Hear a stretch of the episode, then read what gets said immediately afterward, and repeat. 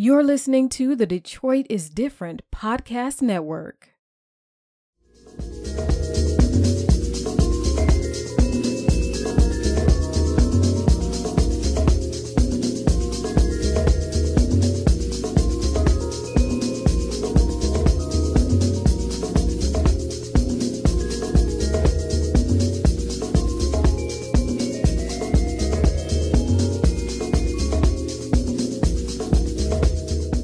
Welcome back to the Piper Carter podcast. You are listening to Piper Carter, and I am here with my two co hosts, the lovely Brittany March. How are you, Brittany? I'm doing good, Pipe. How are you? What's up, Deja? Hey, peace, you guys. So, uh, so what's going on, y'all? What's been going on for the last week with you guys? Same old, same old. same old, same old, boring nothingness day in and day out. Sleep schedule all jacked up. what about you, What Brittany? about you? You too, Brittany? Uh, yeah, the same. Just the same thing. Just working. Um, working out. Just laying back. That's about it. Just relaxing? Yeah, just relaxing. Working on stuff. Relaxing. What have you been up to? Y'all know me, I'm busy. um, still doing a mutual aid um stuff. And also um we're gonna be doing a webinar. I've been um supporting um the General Baker Institute named after Okay. legendary uh General Baker. And the webinar is Didn't we have his peers? Didn't we have Yes. his peers on the show? Yes, they were so fun. That was when we talked about the League of Revolutionary Black Workers, which um, Yeah. the um, legendary General Baker helped found. Uh, my uncle is uh, Ibn Pitts, also one of the founders, um, and we we had them on there telling us the history. So go back and check that show, uh, Piper Carter Podcast, League of of Revolutionary Black Workers. That was a really fun one, right? Yeah, they were hilarious. They they were like these like old black men who like uh started their own like group inside the union, but they were like Republicans kind of sort of. Like they were Hmm. like really I don't want to label them Republican, but they were super conservative. But they were super dope at the same time. It just was real funny. Like Well, the thing is, they weren't. The thing is, they weren't Republican and they weren't conservative. They were actually radical, and they were actually um, anti-capitalist, and um, and they, you know, uh, helped organize the workers within the plant, and they created their own media and propaganda, and they helped um, to make sure that folks, you know, uh, got you know access to the to the things that um that they were supposed to.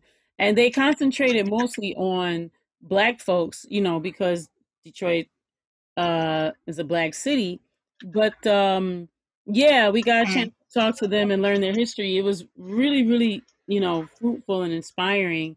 But um so general baker god rest his soul his daughter actually um, created and runs the General Baker Institute. And so uh, I've been Oh, uh, volunteering with them ever since this happened a little bit. And so they're going to do a webinar for May Day. Um, if folks don't know what May Day is, look it up. But in brief, it's um, the solidarity of workers all over the world. And so we're going to uplift essential workers. Um, and we're going to uplift the essential workers all over the world. And so I'm, I'm connecting them with some of the folks that we're connected to internationally um, in Chile as well as Honduras. And so, uh, but we'll have workers from everywhere, Detroit, everywhere. Um, so that's going to be cool. That's going to be on May the 9th at 2 p.m. Eastern. So I hope folks check that out. But um, yeah, Yeah, just working on really cool. and then sending out um actually, I'm a part of another podcast for Frontline Detroit, and I did a little bit of intros and stuff with them. But uh, Tawana Petty, Bryce Detroit, um, Daryl Jordan from EMEAC, um, uh, Mama Annette, um, Dr. Gloria House, all of them were on uh, Jeezy God, Paul Jackson, all of them were on this podcast. It's called Water Rights, R I T E S. It's on SoundCloud and YouTube. Um, so check it out. Water Rights. This is for Frontline Detroit, the coalition that we have, the environmental and climate cool. justice uh, coalition we have. So, yeah.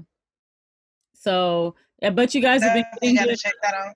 You guys have been getting good rest, though. When I can, yeah, I try. How about you, Brittany? Yeah, rest rest has been rest has been really good. I go to bed pretty early, and wake up pretty early, but yeah, definitely been getting rest. Okay. Good. that's what's What up. about you, Piper? You know what? I get a lot of rest. Um, today I went outside. It was sunny, thank goodness, and I got some fresh air in the backyard. Um, you know, it, it like, I haven't left my house in like nine weeks, and um, you know, like people go to the grocery store for me, and I have stuff shipped here, and so it's just interesting. I'm like everyone's talking about they want to hurry up and get back to normal and i'm thinking like i'm like i'm gonna be in this house at least another month. Minimum. Yeah, minimum. I'm like wow. Because now because remember before they said it was six feet now they say it's like 27 feet you know that Mm. you need to yeah. so i'm like man they don't know anything. Then i saw if you make your own mask um you have to put a filter between like the cloth and your face like a vacuum filter i'm like well shoot i might as well just try to find me one of them n95 masks but then i heard that they're all sold out so whenever i get one of these checks that's when i'm getting me a couple of them n95 masks um they say you're supposed to save them for you know uh for workers or whatever Medical. medical Yeah. stuff, right? Yeah. I mean, I don't really intend to go out. I'm gonna be honest with you. I really don't intend to go out for like a while. Um, you know, I feel like they don't have a vaccine. They probably won't have a vaccine till next year. Um, you know, that like I don't know if y'all saw, but so many people are still dying. Like New York City still has a thousand people dying per day. Per day. That's a lot of people, yo. Yeah, that's crazy. That is. That's a lot of people. Um, and so many people in Detroit have just died. I'm like, wow. And every time I go on social media, everyone is just talking about. Every time I go on my social media, is death. I'm like, wow, it's so much death. Um, but you know, I mean, within that, I shouldn't say but, I'll say and within that, there's lots of people who have lots of hope and lots of people like I was on my I was on on a uh, UNESCO board call today, which is like the United Nations has this like design arm, and I'm on the Detroit board of it. But um, so long story short, we um talked about how to you know continue with the things that we had done because like over the last few years we had developed the sustainable design principles for the city of Detroit. And then now that this is in, we started talking about what does design look like? What does gathering look like? What do events look like? You know, like um what types of redesign has to happen to spaces so that people can gather, you know, and like what are what's recommended and what are people doing? But none of this stuff has been tested either, right? So um, these are all ideas that you know designers have around how to like either build new spaces based on COVID or you know, how to retrofit and redesign existing spaces based on COVID. Um, and so yeah, all that all that was like a conversation we had today, as well as what does it look like to meet and gather? Because like we we're gonna do design fest, right? Which is in September, which is like tens of thousands, if not hundreds of thousands of people. And so it's like that type of gathering is not going to be right. We don't want to do that in September. You know what I'm saying? Or Mm-hmm. like, how, how do we even know when we could even get to an event like that? You know what I'm saying? Like a South by Southwest or Essence Festival or, you know what I'm saying? Shoot, the Techno Yeah, here. yeah. Actually, they said they're gonna move the Techno Fest to uh September. And I'm thinking, I'm Okay. I'm not going. no to mo it. pop. Oh, did No Mopop? mo. Or did they cancel Mopop? I don't know if they canceled it or not, but I They mean, need isn't to. mo pop like in July and August? July or August? I think so. I feel like it's in July, but I'm not certain. But it's still too Yeah, but soon. Wow. Yeah, but I I definitely I definitely wonder those same things. Like what's what is the um the threshold for us being able to get back to certain you know certain certain normals you know inch by inch like when what what do you look at for you to be like oh, okay yeah this is this is okay to have gatherings more than 50 people you know what i mean so it'll be interesting to see how it all plays out Yeah. I mean, I don't know. I'm telling you right now, I'm not going nowhere till next year. I, I don't plan on going anywhere till next year. I'll be honest with you. I'm gonna be honest with you back. I really am hoping that it does clear because the only thing that I'm praying we can do this year is the dang on retreat. I'm not I'm gonna hold I'm you not up. doing the retreat this year, Brittany. I'm not Oh going to do my god. I'm so sorry. Well, I, I'm the only reason I'm I'm gonna tell you why. I'm not gonna do the retreat because I just don't think it's safe. Like I really want to do the retreat. Like I really want to go. I really want to be in the nature. I really want to be in the woods. But part of it too is that like it's not like it's my property. You know what I'm saying? So I, you know we don't. that goes into it. yeah, you know what I'm saying? We don't own the spaces. And so if let's say other people are using the spaces, other people are doing their retreats, other people, you know what I'm saying? Like I just wouldn't want to be responsible like if somebody went up there and got sick. You know what I mean? And if it clears out by June, you gotta have that retreat. I mean, I hear. But how would I even, uh, you know, like, how would I even have the retreat? Like, we'd have to take a couple of medical experts with us to be taking people's temperatures. Because have you seen they, but did y'all see they reopened Texas and they reopened um, Georgia and they interviewed some Yeah. restaurant people and they had where they were sitting like every other seat and then they were taking people's temperature when they come up to get their food. Like the restaurant workers were taking Wow. temperatures. That's ridiculous.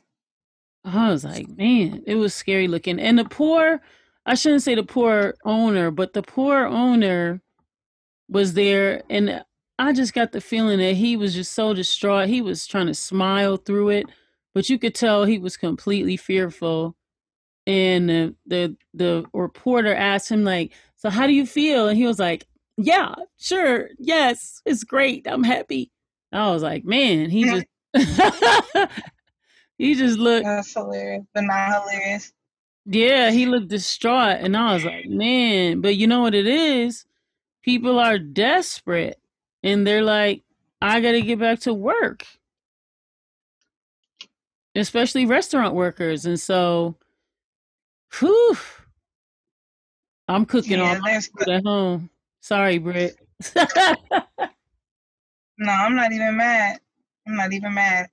It's it's it's all gonna work itself out. We've been through we've been through stuff before, but it'll take time for sure for all of it. So well, I don't know. Have y'all it is seen, uh, it does this I'm sorry. No, go ahead. No, I was gonna say that the good thing about it is, is this type of stuff makes you see what industries are still needed, no matter what. It gives you a, a sense of really studying the marketplace in all industries. But the other thing I wanted to touch on before um, I lost the thought was you mentioning designers having to figure out how to create these spaces. And I think it's interesting because it's such a shift in what designers have been doing in the last, I say, 10 years when it comes to working on, um, you know, spaces where a lot of people occupy this, you know, occupy at one time, like co-working spaces where people are sitting next to each other, you know, is really community driven. Um, you know, you're you're you're working next to someone that you don't know. You both own small businesses and it's okay and that's how you network and now all of that may you know have to go in a totally different direction. So it'll be it's just going to be real interesting to see um, you know even my company is like an old older company and my general manager is younger and he was you know wanting to redo and remodel our office and get rid of the cubicles and get everybody to stand up desk excuse me and you know now we have to rethink all that you know to it boils down to I think they're talking about uh, you know, like us signing you know, signing in to be able to come into the office. And then when you come in, you know, no matter what, you'll have to, you know, get your temperature checked. Um, and then of course follow the the the six feet and wear, you know, the cloth mask with the filter, you know, anytime we're in the office. So it's it's gonna take some time for sure. Yeah, well, I was gonna ask, had um y'all seen any of the reopen any of the reopening news, any of the news from anybody reopening, or no? Mm-mm. No. I was Have you to, I just on t- television. Um, I'll tell you this much: I saw Killer Mike Tope. everybody he's not opening up his barbershops, and uh, oh, yeah, I saw that. And I saw Jermaine Dupri said to tell people to black people stay home. yeah. So, yeah. So, but George, did you guys see that back and forth? I'm with sorry. who? With who? With uh, JD and uh, Gillie the Kid, and JD kind of addressing how the image of black people, especially in Atlanta, how they are. Oh, go ahead. Well, he well Gillie the Kid, who is from Philadelphia, um, he's been a ghostwriter in the hip hop community for a while. Did a lot of ghostwriting for Lil Wayne, but um, he's like a, a internet sensation nowadays and does a podcast. And so when he found out that they were open in Atlanta, he came on and, and you know said you know says said whatever, mostly just kind of saying that you know, don't be stupid. You know, it's interesting that they're aiming it at a city that's, you know, pr- predominantly black and don't be ignorant and y'all gonna be, you know, ready to go out there and be, you know, don't be a dummy. And so um, other people came out too and said things like that. And then JD um, kind of responded and said that, you know, he has no issue with Gillie.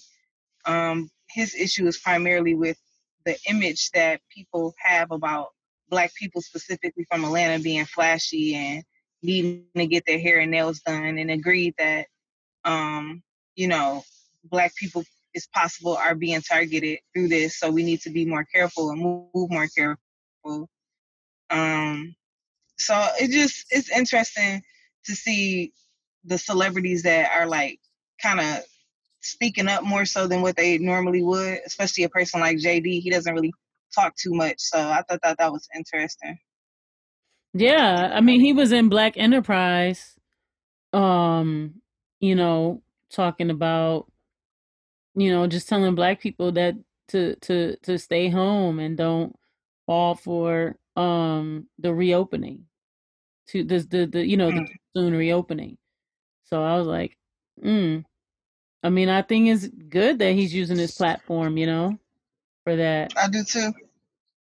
That's what. As that's long as he's not asking anyone for money like the rest of his peers, that shit is crazy to me. Okay, celebrities are trying to like Well, I've just seen celebrities asking, like, I wish I could name names, but I can't because it's happening with so many of them.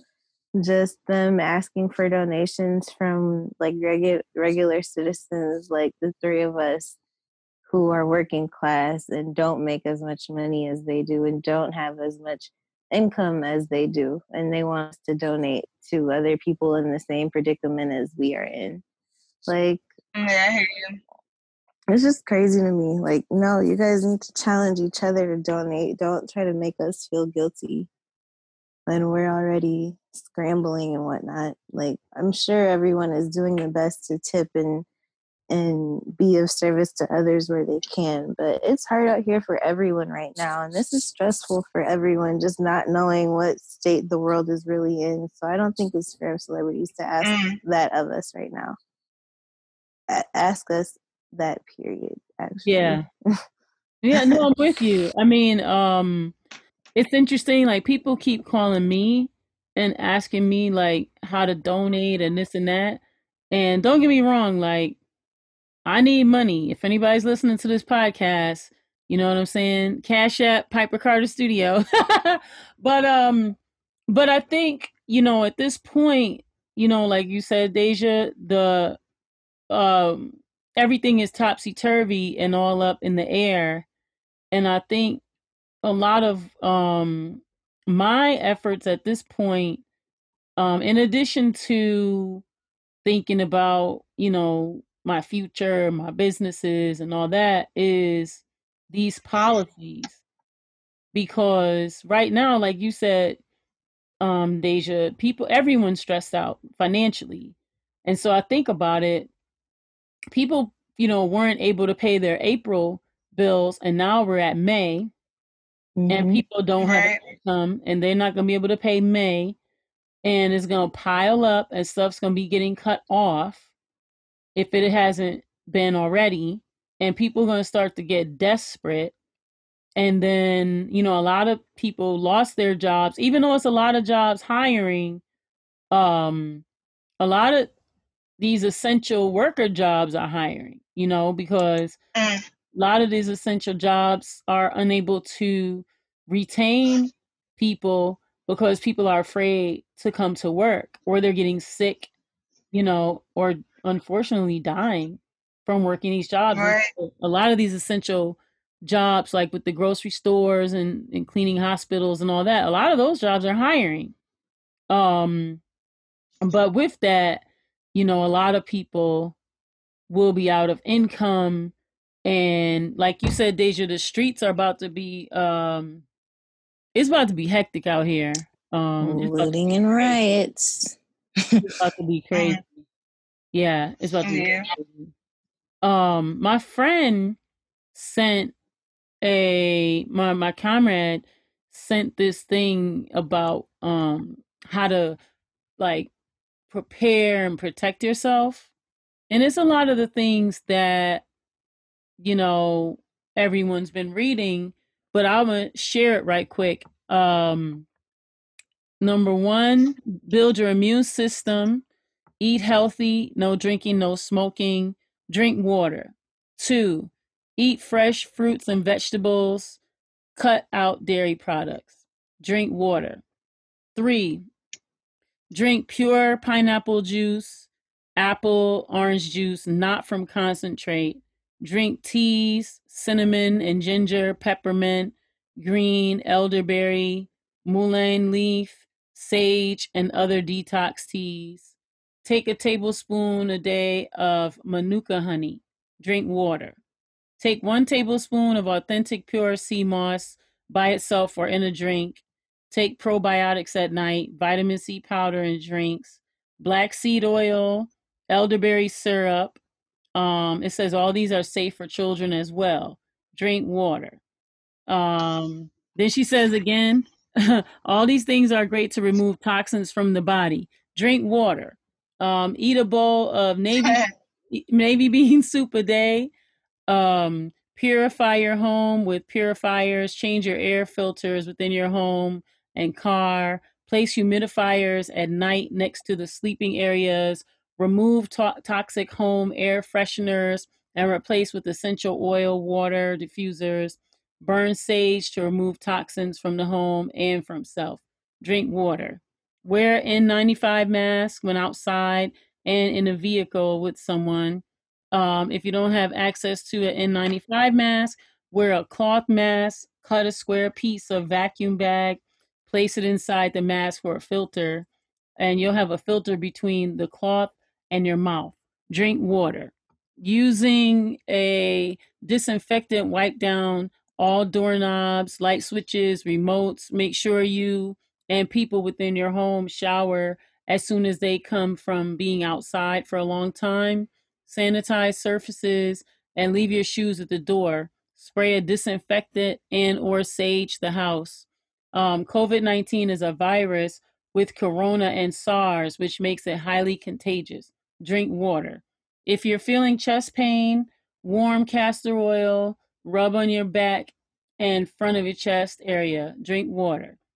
Once a day uh, to keep lungs clear, breathe in a respiratory cleanse. Boil orange peels, sea salt, cloves, sage, garlic. Refer to the internet for various recipes and place towel overhead and breathe in for 10 to 15 minutes. Use caution to ensure safety of boiling water. This process is also safe for children. Make sure they aren't close to hot steam and boiling water. And you can also use a crock pot. Um, drink water. Stay at least 27 feet away when outside and shopping. Drink water. When you purchase anything from the store or deliveries, wipe down and with disinfectant items prior to coming into your home. Drink water. Make sure your home is a place of peace for yourself and or your family members of your home. Do not allow guests into your home for the safety of members of your home. Uh, begin projects like canning food, start a garden, sewing masks, and at home workout regimens. Drink water. Spring cleaning. Clear out clutter as many times it may hold allergens and mold. Drink water. If a family member or yourself is diagnosed with COVID, quarantine yourself from all family members and members of the home for 15 days. Do not uh, be near anyone, even if you're not showing any symptoms. Always wear a mask within the home. Do all of the above. Do not lay down until it's time for bed, no matter how lethargic you feel. Sleep on stomach so the mucus doesn't form in your chest. If your temperature is high and you feel like you can't breathe, call 911. Go to the nearest hospital. If you're going to the hospital, make sure you have all essential items as your family will not be able to visit you. Also, bring all holistic and prescribed medications. Bring your phone and charger. Be prepared to be away from your family for 14 days. For precautions, make sure you have a healthy, have a living, have what? Oh, a living will in place, as well as life insurance. Create a plan with family members if you have children. This is not to scare you, but for you to prepare for the worst. As many hospitals are having a shortage of items, make sure you are demanding for antibiotics and breathing machines and anything else you need. Um, break away from watching the news 24 7 and social media. Take this time to get close to self and members of your home. Bring out the board games, have movie night, read books, prepare a vision board, play music, dance with members of your home. During this time, it's important to not fear and stress. Drink water. Do not post on social media what you have within your home and all of the supplies within your home. Many people are losing their jobs. We don't know what that will look like for the next year. Do not make yourself a target for someone to take what you have. Let's be mindful that everyone may not have or have access to everything you have. Get at least one hour of sunshine. The vitamins from the sunlight can also boost your immu- immune system. And so during the pandemic, even though we are social distancing and wearing masks, let's be kind to each other. If you have to tell your neighbors good morning, good evening, you can do that. Help protect your neighborhood. Use an app called Nextdoor to get updates and to get to know your neighbors. Remember, don't post your address to strangers. This app uses your zip code, which shows a radius of where you live. You don't have to post your full name, have video teleconference get togethers with your family and friends that are outside of your home. Check on each other and check on your friends also. Drink water. So that's pretty much it. Um, but that's from That's my friend, awesome. that's from Yonaj, the lone wolf. She has um the Hip Hop Four Foundation. She's the one who, when we did the um Hip Hop for Flint and Hip Hop for the people, you know, uh, to raise money for the uh survivors of the hurricane that went through Houston as well as Puerto Rico and the Caribbean. That's uh Yonaj the leads all that international work. So shouts out, thanks to her for giving us those tips. That was awesome. I love the drink water ad lib. Dope. Yeah. Drink lots of water, right? That's Yeah. what people need water on. Well, um, speaking of drinking water, you like my transition, Brittany? We gotta talk about basketball. That's hilarious. well, I only want to. I only really want to talk about it because it involves the Pistons by default. But um, uh, Deja mentioned it that um, the NBA in cities where they're opening back up are going to allow um, players to enter the practice facility. So we shall see how this uh, works out. Um, it's just interesting because amongst COVID spreading, the NBA was like on spotlight. Do you guys remember? Because the one player in Utah was like the first player to have it. Yeah. You guys remember? You remember, guys remember that? I just thought that that that was it's unreal. He's sitting at the he's sitting at the podium, um, I guess waiting for his results, and like jokingly like touches everything, and then the next thing you know, like two or three other of his teammates have it, and then, huh, I think uh, players off the Brooklyn Nets had it, and so the NBA was actually the first like sports organization to shut down uh, that had you know reported cases in the league. So they're gonna open back up, which means if it goes well for the NBA, um, it'll be a good sign for what the MLB will do. Um, then of course that that'll affect the NFL. Um, but But wait, Brittany, when they say of- open up, what what does that look like for them to open up? Like you mean like games with like tens of thousands of people? well, the first step is them opening up the practice facilities. That's what you saw, right, Deja? Deja? Yeah. Hello? Yeah. So I, yeah, yeah. So I think they're gonna open up just the practice facilities, and I don't even think they're having like mandatory practices as of yet. But I do think that they're gonna allow players to come in and you know work out, and then from there, I think they're gonna structure, you know, practices, and then I think if that goes well, they they've been talking about reopening the season with no fans, um, but they haven't been too um vocal about what that will look like. At at least it's not on paper. A whole plan is. I haven't seen a whole plan on paper for that yet. Yeah, I can't imagine how they would do that. It's like a contact sport and everyone has to touch the ball, which is full of germs and sweat. I just don't see that happening. At basketball, for sure, right? Like baseball is perfect social distancing, right? like yeah, the, the closest well, players, the closest players are like the um the guy in the back, the catcher, and then the the guy who's actually like I don't know, you know, hitting the ball. But other than that, everyone's pretty distance. Hockey, you have protective gear.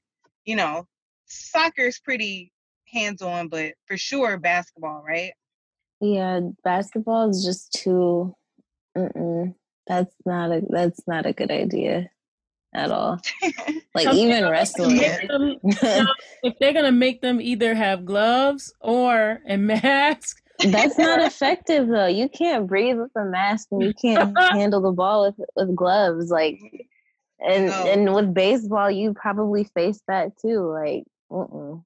it's just not gonna work. I I don't see how it would work at all. they would have to quarantine them. They would have to be quarantined the entire season. Like it's just, just gonna. No they, one wants to accept uh, the reality that that everything needs to be put on hold for now. No like, one wants to accept that reality. I'm with you, Deja. I feel like everything needs to get put on hold. We need a new world. Like letting the people, letting all the employees that figured that opening some gyms up, that was just a band aid on the situation to put them back to work. Like nothing needs to be open right now.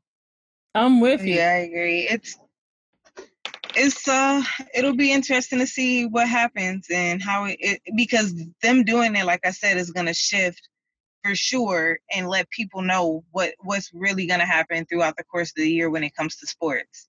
So if they fail big and like players get extremely sick and it's a fail, you know, if one player gets gets coronavirus because they've come back, then you can kiss all sports goodbye for the year for sure. Um, but the other thing in the NBA world that I want to talk about, um, a lot of people have found peace in Netflix and catching up on shows. Um, they released the Michael Jordan documentary, The Last Dance, early. I haven't seen it um, in its entirety. The last, I think it's a ten-part doc docu series, and they released two episodes at a time. And so they've done four thus. They've aired four thus far, and it's getting a lot of uh, it's getting a lot of uh, I say attention, just because they're talking about how uh, some millennials and under don't know really much about Michael Jordan and his effect on basketball. So it's like eye opening for, you know, that age range so that they can see what basketball was like in, you know, the, the 80s and the 90s. And then to see why people consider Michael Jordan the greatest basketball player of all time. And so one thing that I saw on YouTube is um, this last week they did a lot of concentrating on the Detroit Pistons of the I'd say the 87 to the 90 Pistons. Um, and it was based on how Jordan um, visualized them still to this day, which he said that he hated them. Uh, they were like the worst team he ever played against. They were super physical. Uh, so it basically opened up Pandora's box on the Detroit Pistons, and like everyone has been talking about how uh, the Detroit mentality carried over into the court for the Pistons, and uh, how aggressive they were. Um, but a lot of people, even people who weren't Detroiters, um, love the fact that the Pistons bought that type of um, that type of play to the game of basketball. And they, a lot of people have even been saying if it wasn't for the Pistons, Michael Jordan wouldn't be the player that he is today because he he provided they provided such a hurdle for him. So I thought that's super dope, even though um, you know, some people look at it negative negatively how they played. I think it's super dope that um, people are getting a chance to see um, the legacy of Detroit basketball because it is huge. You know, you talk about that age group. Um, a lot of people don't understand that the Pistons, yeah, they won back to back, but they don't understand like how they won back to back the teams that they beat. You know, they beat the Lakers, they beat the Celtics with Larry Bird, they beat Michael Jordan when he was like, you know, damn near in his prime. Um, and all of them are, I would say, from that from that era, are huge, huge fans of Detroit and in their own way, and um, not from here, but give a lot back to the city. You know, Joe Dumars was a, a general manager for a while. Rick Mahorn and Bill Laimbeer did a lot of uh, local coaching with the shot. Um, Isiah Thomas, even though he um, doesn't live here, worked in other markets, uh, is you know is a is a Detroit legend. So for the last week to see Detroit be in the nation's you know thought process is pretty cool. Not to mention that in 2004, Piper, you always talk about those were your favorite Pistons they're so parallel to each other. So um, it's cool to compare the 04 Pistons to the 89. I wasn't I was born in 89, so no, everything love, about no, that, that era. Them bad boys, the bad boys is actually my favorite team. But um the bad boys is my favorite team, you know. Um but I also want to uh, shout out Chauncey Billups. Yeah. I, lo- I, love all the bad boys and Chauncey Billups, but Chauncey Billups' game that's that's what I really love. He had one of the most beautiful games you could ever watch uh, somebody play. But as far as like the team, I love the Bad Boys because like they did win back to back. It made you feel proud. Like, and I always tell you this, Brittany. I moved to New York City, and I had to, you know, be a fan of the Pistons. You know what I'm saying? I used to go over my friend's um, house, and we used to watch the games. And then I moved to Detroit in 2008, and that's when um, that's when they got that that Dagnap Allen Iverson, and um, oh yeah, he just ruined the whole team. And I was like, man, I finally moved to Detroit. I can finally go to a basketball game, and we got Allen Iverson, and he just was playing so bad. Like I didn't even want to watch basketball after that. It just ruined my team. And Allen Iverson was one of Allen Iverson was one of my favorite players, but I did not want him on the Pistons. Like he you sucked know, on the Pistons. like everything I yeah, like the Detroit basketball, that era, the 04 era and the 89 era, what made them so good is is because of the team, the team mentality. And they truly believed in the um the fundamentals of basketball when it came to not just it being around one player. So Allen Iverson by default is totally against the Detroit mentality. His style of play is, you know, more so solo, or as they would call it in basketball, isolation. You know, so he wasn't he wasn't the fit. It's just interesting that both teams were so um, built in being, um, you know, collective. So well, I would argue, like that. people always people always say that Jordan was a great player, but I would argue the same with Jordan. You know, You mean with who? with With- I would argue the same about Jordan. You know, Oh, he Yeah. was very much a uh, a singular figure, right? Like less about Yeah, team and- and more about himself. And then- that he was so exceptional that he was the team, whereas Allen Iverson sucks. I'm gonna be in He didn't trouble for he Iverson fan. he no, he didn't suck. He was just past his prime, and it wasn't the right system. Okay, but it's interesting. The, the last thing that I'll say about uh, basketball, and, and we can move on, is is that that's exactly what the documentary, even though again I didn't watch it, it was highlighting um th- this last week is the fact that Jordan couldn't get past the Pistons, not just because they used to whoop his ass like on the court, but because he didn't understand the concept of being a being a team player. And it took for Phil Jackson to tell him like you're gonna have to trust your teammates if you want to win. And as soon as he allowed Phil Jackson to give him a different perspective of the game of basketball, is when he was able to beat the Pistons. So it, it, I think it's a great story, a great basketball story. And I'm not just being biased because it involves the Pistons. It's good. It's good history. It's Black history, to be honest. So, yeah. so this is on Netflix, yeah. No, I think it was on ESPN, but I think it leaked. Yeah. I was actually looking for the link right now, but I can't find it. Is it on like yeah, Jordan is something else. Is it on regular TV? I mean, like you know, like television, or I think so. I think it's on ESPN. on ESPN. Yeah, like Mhm. Deja doing. You can find anything online, right, Deja? Yeah, I think they leaked all of the episodes already. I'm not sure. Man, no, they don't have. what can you do, Like, man? All right, well, we got, Yeah. uh, did you guys hear about Kim Jong Un now? what what is it now? Yeah. he's in a vegetative state. That was the last thing I heard. Today, that was today. Oh, yesterday. Because I, I I saw like um last week I saw a tweet from one of the people that I follow in the news, and they said I think they're trying to kill uh Kim Jong Un, and To, to get his sister in, because that's what's gonna happen. I'm not sure if that's how their system works or if they have to have another. Yeah, I don't know how their system works. I- I saw that someone within their government uh, said that he's fine and well, but who knows if that's the truth? I saw that today. That that was North Korea's response. He's fine. of course but- it was. They're gonna give him. Get, they're gonna put his double. They're gonna put his double in there. Mhm. That's exactly what I Y'all- was thinking. Y'all funny, They want to pull a Melania. right? There's nothing like the Melania double. That's hilarious. that hilarious. was you mentioned mess. it. Wasn't even identical for real. Just blonde hair, skinny. Like what? Right. That's so Wow. funny. So we have to. Okay, so we have to keep a watch on that story then.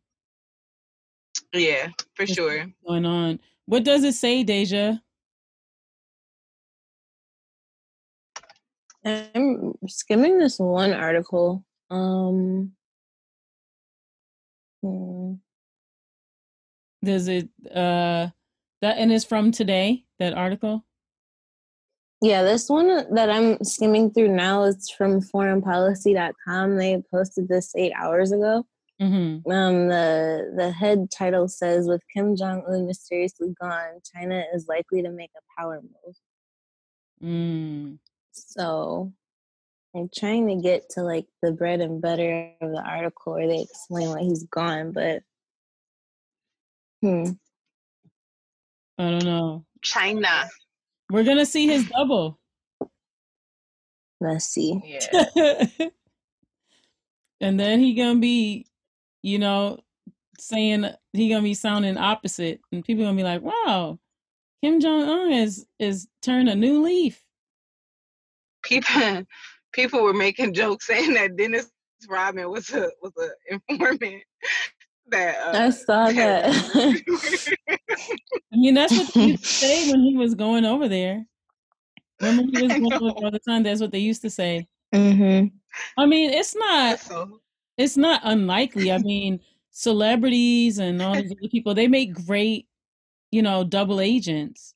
You know what I'm saying? Because yeah, they they use them all the time as like double agents, mules and all that type of stuff. So it's not that far fetched to think about it. yeah. So I don't know. Well, It- um was there any more on the basketball, Brittany? Oh, I I was funny you asked. I'm glad you asked. The only thing else I wanted to say is is that um I think Jordan is the best basketball player of all time.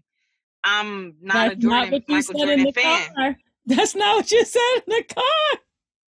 You said LeBron. Oh, You said no, LeBron. I never said that. I never, You did because I said never, Jordan. I have never, Piper, I have never in my life, even in my phases, I have never in my life switched on that. Like, I will never say LeBron Oh, is better. wait, than wait, wait, wait. Maybe you said Kobe. Did you say Kobe? Kobe is not better than Michael Jordan because his game is everything Michael Jordan. Like he purposely mimicked his game off Michael Jordan. So I can't say my I can't say that Kobe Bryant is was is better than Jordan. He's he could be number two or three shooting guards of all time, but Michael Jordan is like the number one shooting guard of all time. So me and you wasn't in the car. The number one player. all about Jordan and you is all about Kobe. Rest in peace. Nah. No, You definitely gave me your perspective. You definitely gave me your perspective on Jordan. though. you gave me a different perspective on Jordan, Mhm. um, which kind of was in line with a lot of people. What a lot of people are saying, like no matter what, no matter the debate on who you think the greatest player is, you have to say that Jordan has changed the game of sports. Like the reason why athletes have endorsements is because of Michael Jordan. Like yeah. um he went through hell and high water to even be considered m- for endorsements or more than just a person dribbling a basketball you know space jam nike gatorade um his his his him even dealing his own endorsement deals you know is the start of athletes having their own voice you know so Mhm. you know i'm not again a huge fan of him off the court but it's no denying that uh, he's the greatest the greatest player I've ever seen play basketball.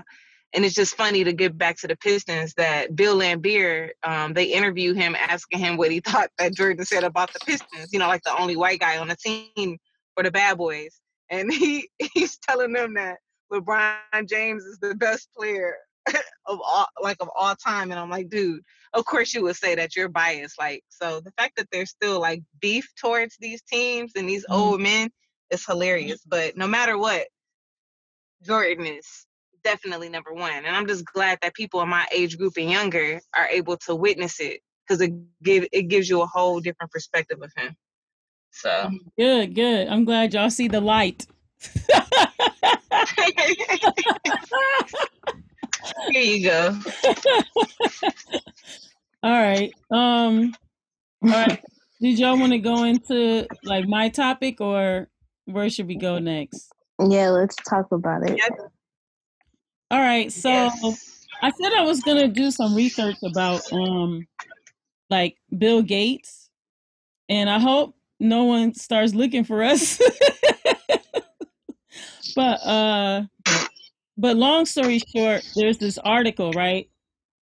And I'll put a I'll put a link to the article, but um it basically names um how Jeffrey Epstein had close ties, you know, like um financially.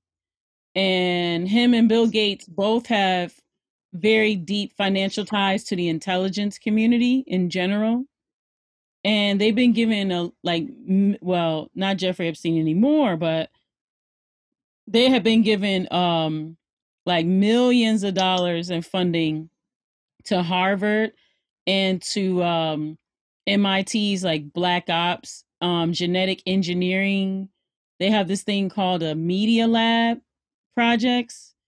And um and support and I'm gonna say allegedly to the 2019 coronavirus outbreak in Wuhan.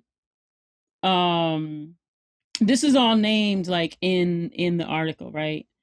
And so basically the uh, the overall objective of the Wuhan um coronavirus wasn't simply um to to to have a profitable uh you know uh depopulation scheme but it was also to put some sort of value on um on the vaccine market.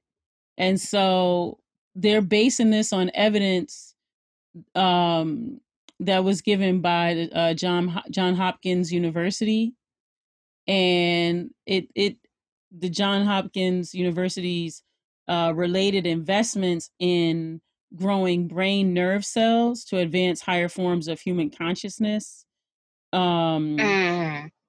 and um, is detailed in the, in this you know in this article as well and it's subtitled drug therapy for depression or mind control for profitable transhumanism um so the main objective Right.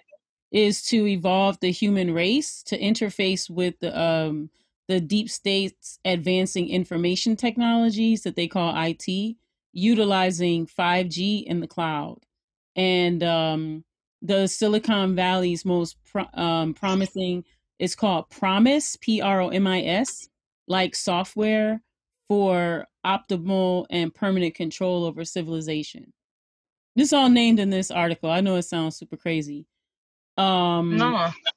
but um but basically um there you know it's it's the connection between the intelligence operations promoting uh big pharma's drugs and vaccines and um connecting that to the transhumanism movement so um so epstein had given exorbitant allegedly had given exorbitant amounts of money to the tune of uh nine million dollars.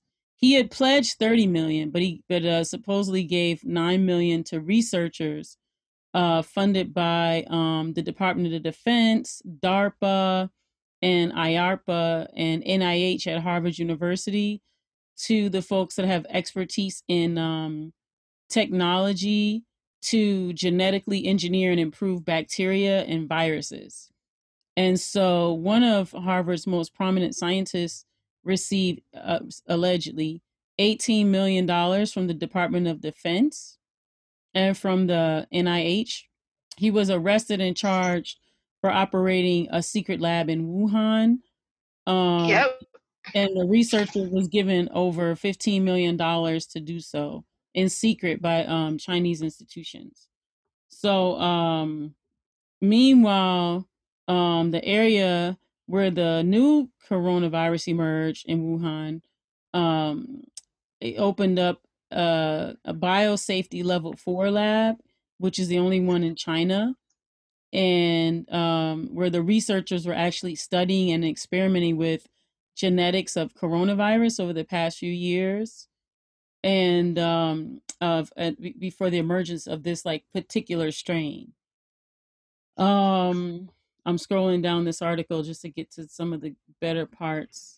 So a few years ago, um, well, no, I won't. I won't get into all that. That's going to be like down the rabbit hole. Let me just move it more forward. Um, up here. So, long story short, I wanted to um I wanted to kind of play this article is like super long, but uh I wanted to kind of play um just a piece of this so I think when was this?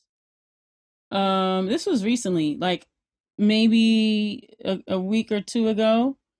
I wanted to play it's about Mm, it's about almost two minutes long, this clip.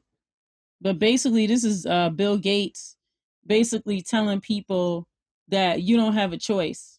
Because remember, I uh, pulled up that other article how Fauci was saying he wanted to introduce the um, vaccine IDs.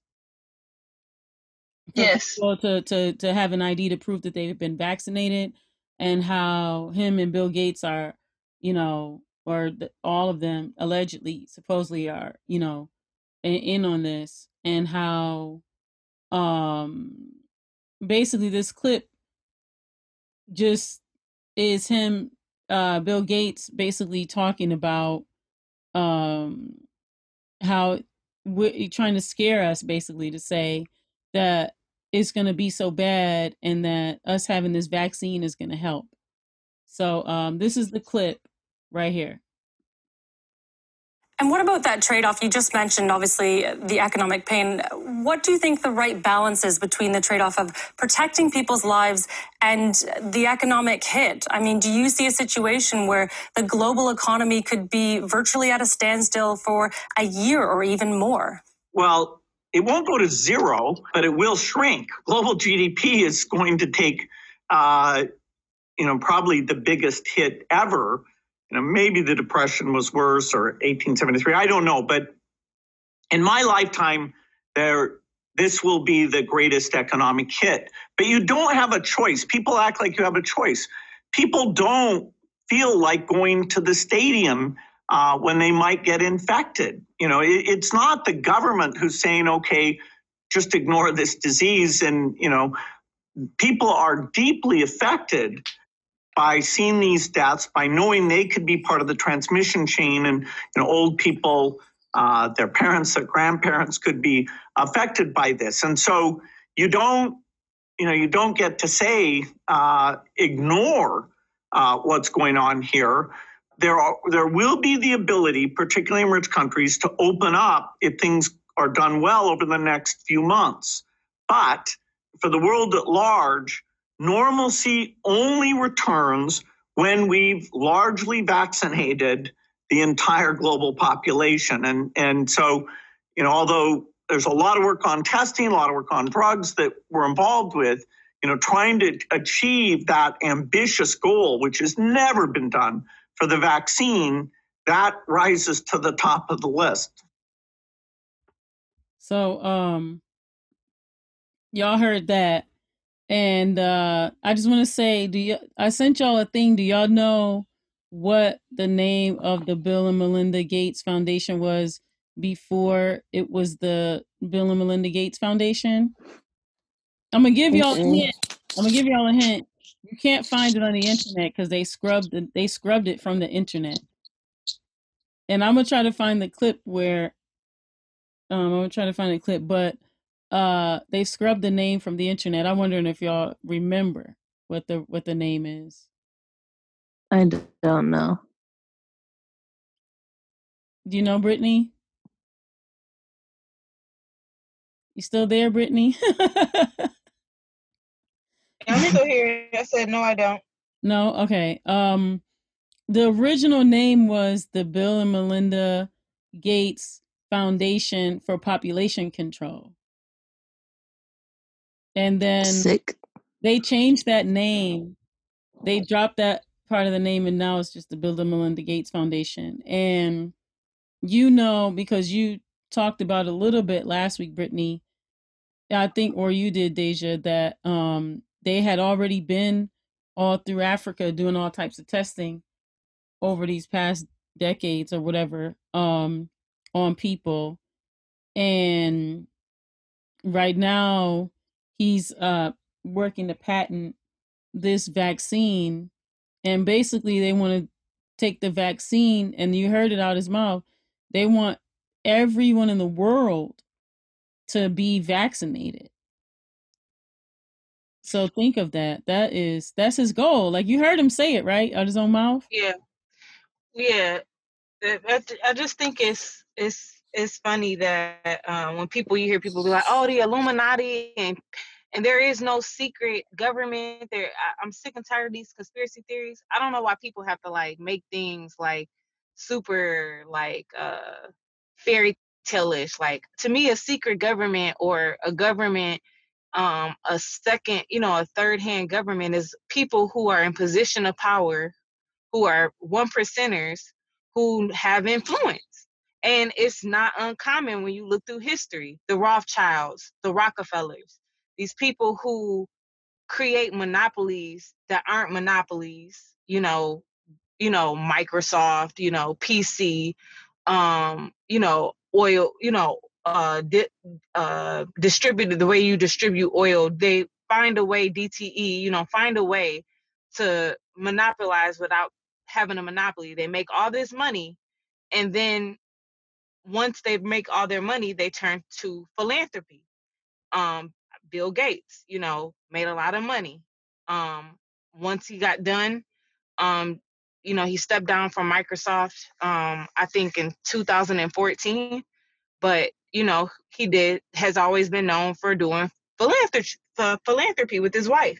So it's just interesting to me that that's like the pattern of these people who i wouldn't say are devil worshippers or this this huge um evil force but they're people who make tons of money who decide that um, before they leave this earth, they have to have some type of effect so that their legacy continues on, and they look into something beyond um, capitalism or the the surface looking uh, surface looking capitalism. So you have a guy who's a, com- a computer scientist, who's a coder, who um, travels the world, sees all these different things, and it's just funny to me that he doesn't believe in natural healing as much as he believes in viruses. So anybody that travels the world to Africa, goes to different parts of Asia and Europe and India and that are exposed to herbs and spices and the diverse uh diverse uh thinking and people, I just don't see the the connection and how you don't support something like now holistic healthcare um versus supporting a virus. Um, so, you know, I do believe that these are the people that have influences over us beyond our government. Um, just because, again, that's what history proves. Um, and the timing on, to your point, Piper, is is the timing is no coincidence, and what the connections you just made to Harvard and to there being a lab in Wuhan. Um, in 2018, you know, I'm not a Trump supporter, but um, the Trump, um, the the the Trump, the what what what is the word I want to say? The um, not the committee, but the just to say Trump and who he has in place and in office.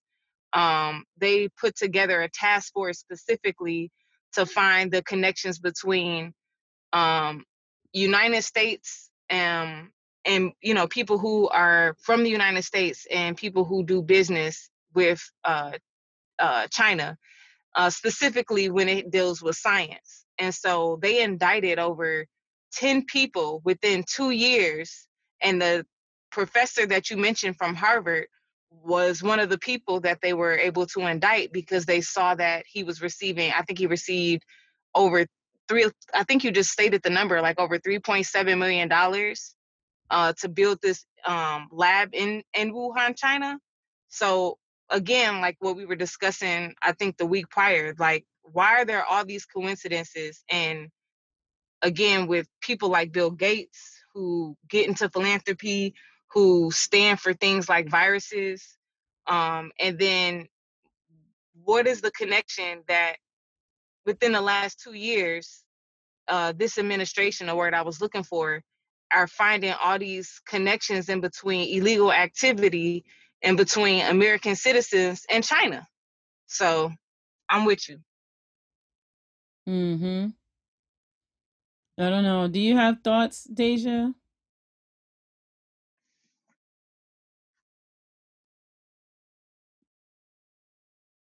Deja, you there? Yeah, I hit the wrong button. I was just listening to Brittany. Um not really anything outside of what she said. I honestly have the same sentiment as always.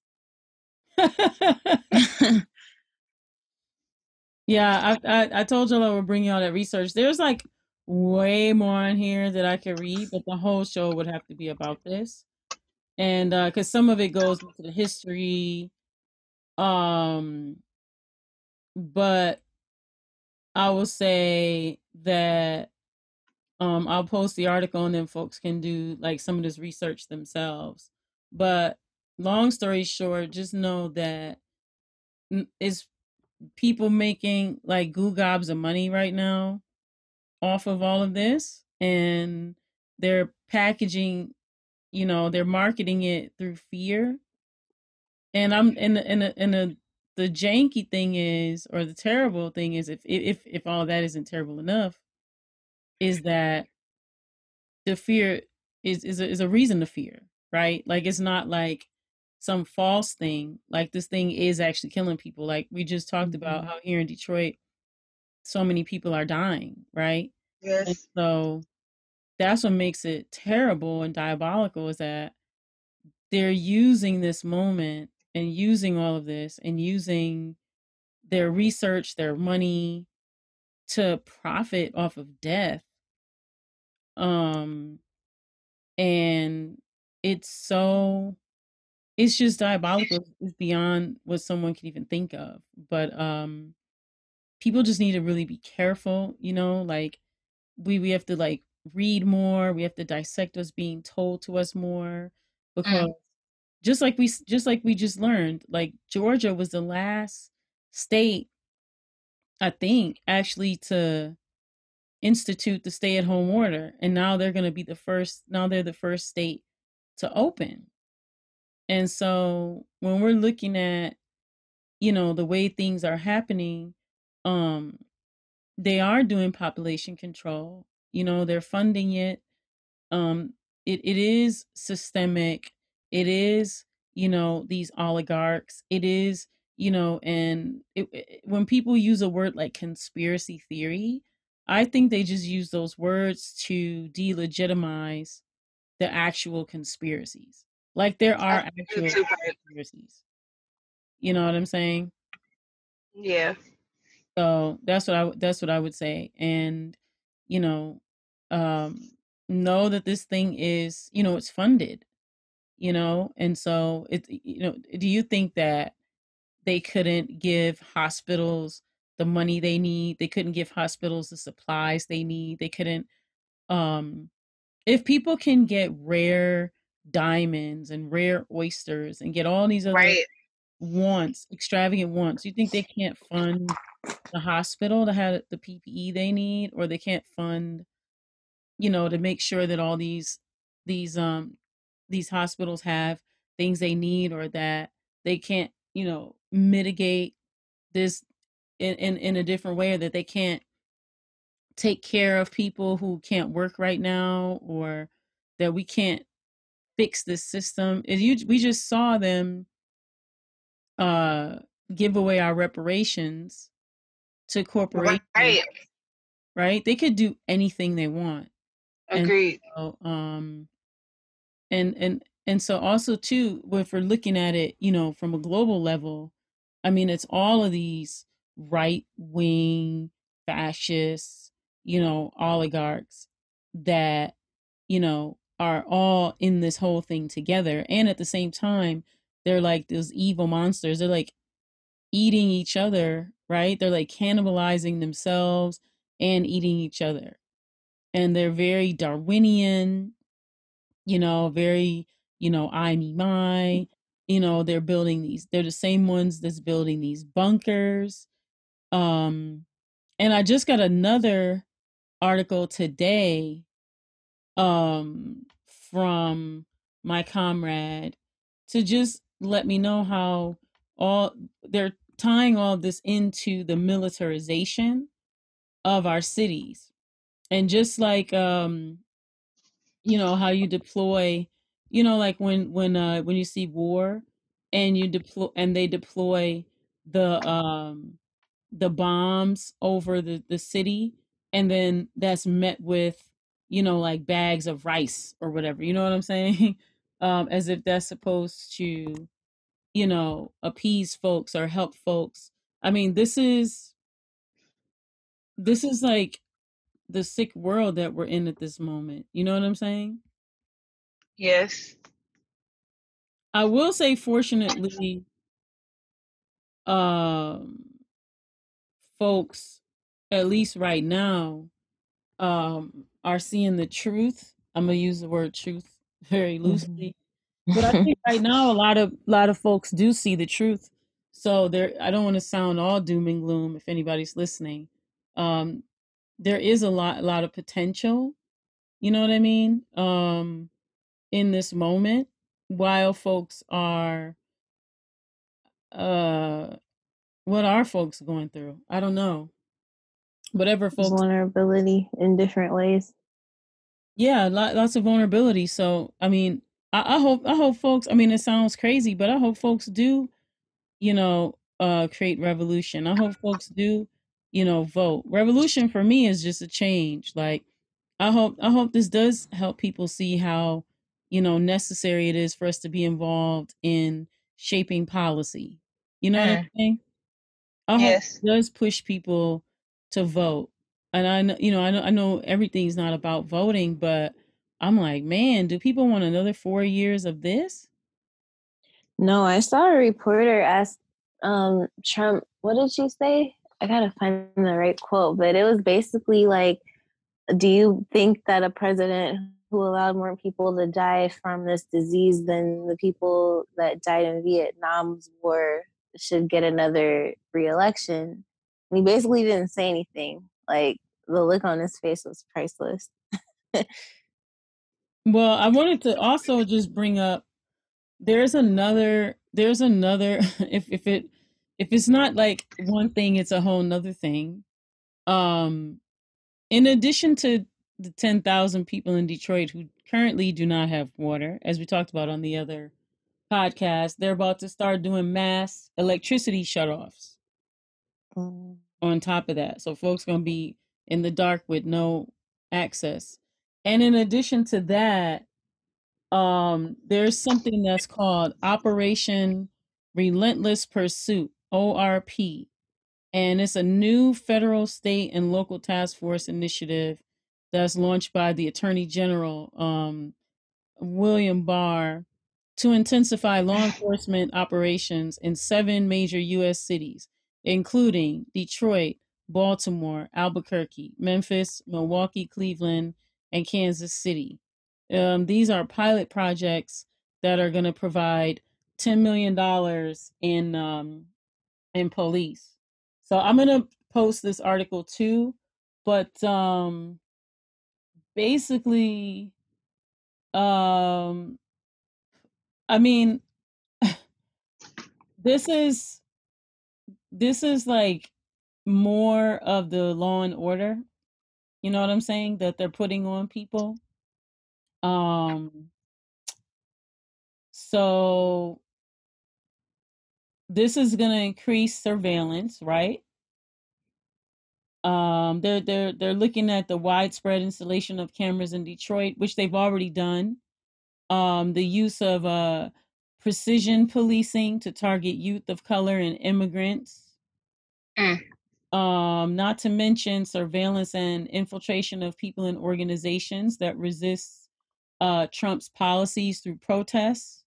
Wow. Um, they're going to have a new criminal status that's going to be deployed against uh, resistance to police killings, uh, new anti abortion laws, and um, they're going to gather information on the, the implementation of the program in the target cities um, to coordinate strategies to resist.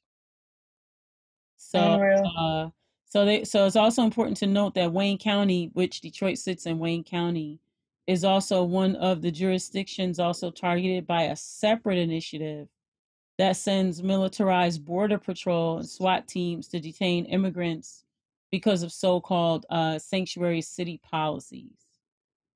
And so, yeah, that um, you know, that's that. Um, so basically, while not directly part of the ORP initiative, an additional 600 million has been authorized in federal grants to enable police departments to acquire uh, surplus military equipment and um, thus continuing the militarization of local police.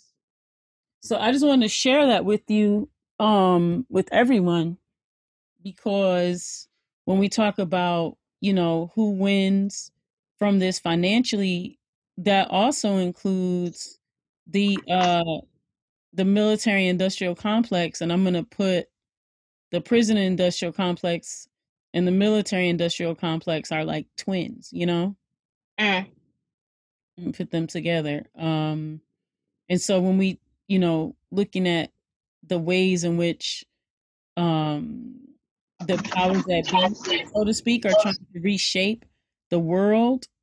I think if we, you know, when we talk about we're the majority, we talk about, you know, resisting, I think we really need to, we, I, I, I'm just going to implore that people really exercise at this moment um, as much political will as they can muster from their bones to make sure Mm. that that that we vote because this is like I said, do people want this for another 4 years?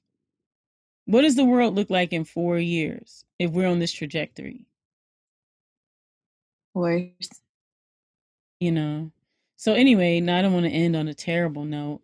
Um, I should probably kick it to you, Deja. I hate to be the Debbie Downer all the time. That's Not okay. Debbie Downer. People Keep would it never know that I'm such a fun-loving person. They can definitely tell. Even with your jokes on here, we know you're lighthearted, Piper. Yeah. Yes. Like, man, I, I really don't mean to bring it down, but all that stuff we need folks to read up on, and we just need everyone to be super educated. And we want, you know, I hope I'm hoping that this information gives people power and and doesn't make people feel hopeless and like giving up. Like I'm really for me, more information makes me feel powerful. I have a Mm. friend, a friend who says that they don't watch the news anymore, they don't pay attention because it makes them feel powerless. Um, but I'm really going to send some courage to folks and some strength to folks that that we can, you know, fight this. We can resist this. I, I really, you know, um, our ancestors prayed for us. You know, our ancestors, you know, dreamed the best dreams for us to be here, and I feel we have all the tools we need. I think one tool is the the current system and i do think that the system needs to be you know uh uh, done with it's a terrible system that doesn't need to exist i think though that we do have a legal system and we do have a legislative system and i think you know the political system that we do have i think we need to put our power into it and we need to we have i don't feel that we've utilized it powerfully as a people and i feel that we need to just we need to go ahead and do that. That's I'm gonna just put that out there. We just need to go ahead and do that. And mm, it's That's not real. about trusting. It's not about trusting the system. It's not about believing in the system. It's about. It's like if I give you twenty dollars, you ain't got to believe in twenty dollars. You know what I'm saying? To know what you could do with twenty dollars. you know what I'm saying? Like, if you have a tool, you know what I'm saying? Like, use the tool. Um, yeah. Anyway, that's I'm gonna get off the soapbox. But um, No, that's cool, Pike. yeah. That's real. Yeah. But I'm gonna just kick it over to you, um, Deja, because I know you're gonna lift us up. Well, is it time for the artist of the week? Yeah, let's make it that time. All Dun, dun, dun, So. I'm actually going to dedicate it to Mike Huckaby, who is a Detroit tech techno legend that unfortunately passed away last Friday um, Aw. due to COVID complications. So Mm. we will give him a moment of silence.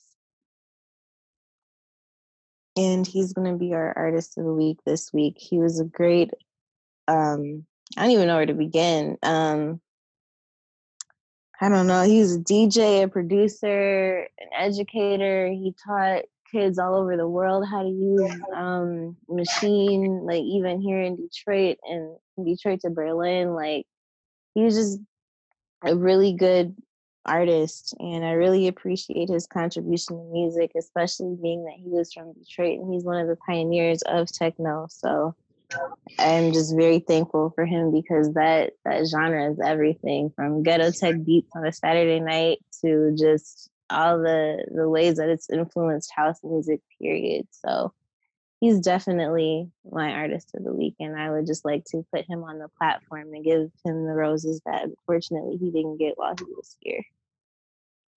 Yeah. Oh man, let's give it for Mike Huckaby. Greatness, Yeah. greatness, greatness. Stacey Hotwaxx does a show, a weekly show called um Deep Space Radio, and she did a tribute on the show. Mm, Um, um, she does it at different days, different times, but she did a live on Saturday at five, and I think she's been doing that weekly. Um, and she did a a tribute to him, and it was really beautiful. You know, He has so many good tracks. It's gonna be a, a real task trying to find just two that I like. Man, yeah. I mean, he's from a generation of greatness. You of know, course. um that's the that's like one of the greatest i mean all of detroit is amazing but that generation right there is one of the greatest generations of detroit that's the For sure. you know the the, the, the coleman young youth you know what i mean that Mm-hmm. um grew up to do great things and then shared with others um wow and it's like man this thing is taking so many people man it's like too much you know it's like so much um Yeah. Very it's a sorry to hear that. beast. Yeah.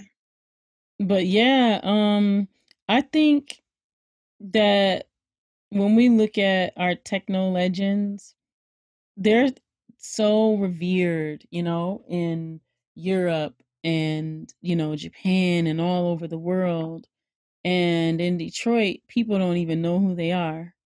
Hmm you know they can just go to uh the grocery store you know or just be out at anywhere belle isle or whatever and no one even knows right? Like No. That this That's person what's crazy to me. There have been so many times where I've been out and like I've seen Amp in the cut or I've seen like Brandon Williams in the cut and they're just they're enjoying the moment, not trying to be legendary, not trying to get Mm. attention or fame, just enjoying the scene. right That's so cool. Yeah. yeah i mean when we look at you know the the the vastness of techno as a culture, as a genre. Um, there is a film that these uh, young women made that does talk about the origin of techno being black and being black Detroit. And when we look at techno now, you know, people think that techno is like this white music that's from Germany. Mm-mm. But all of those folks look to um like a Mike Huckaby for, you know, a, a, as like the way that, you know, folks would look at like an icon, you know, because he he was an icon. And I think when you talk Mhm. about um the way that Detroit built people to be multifaceted, to be, you know, to know technology inside and out, to know how to, you know, master and maneuver um equipment, you know, to make it your own. Like all these different technology companies would come here and consult with these guys to make, you know, like all this new like drum programming equipment and things, right?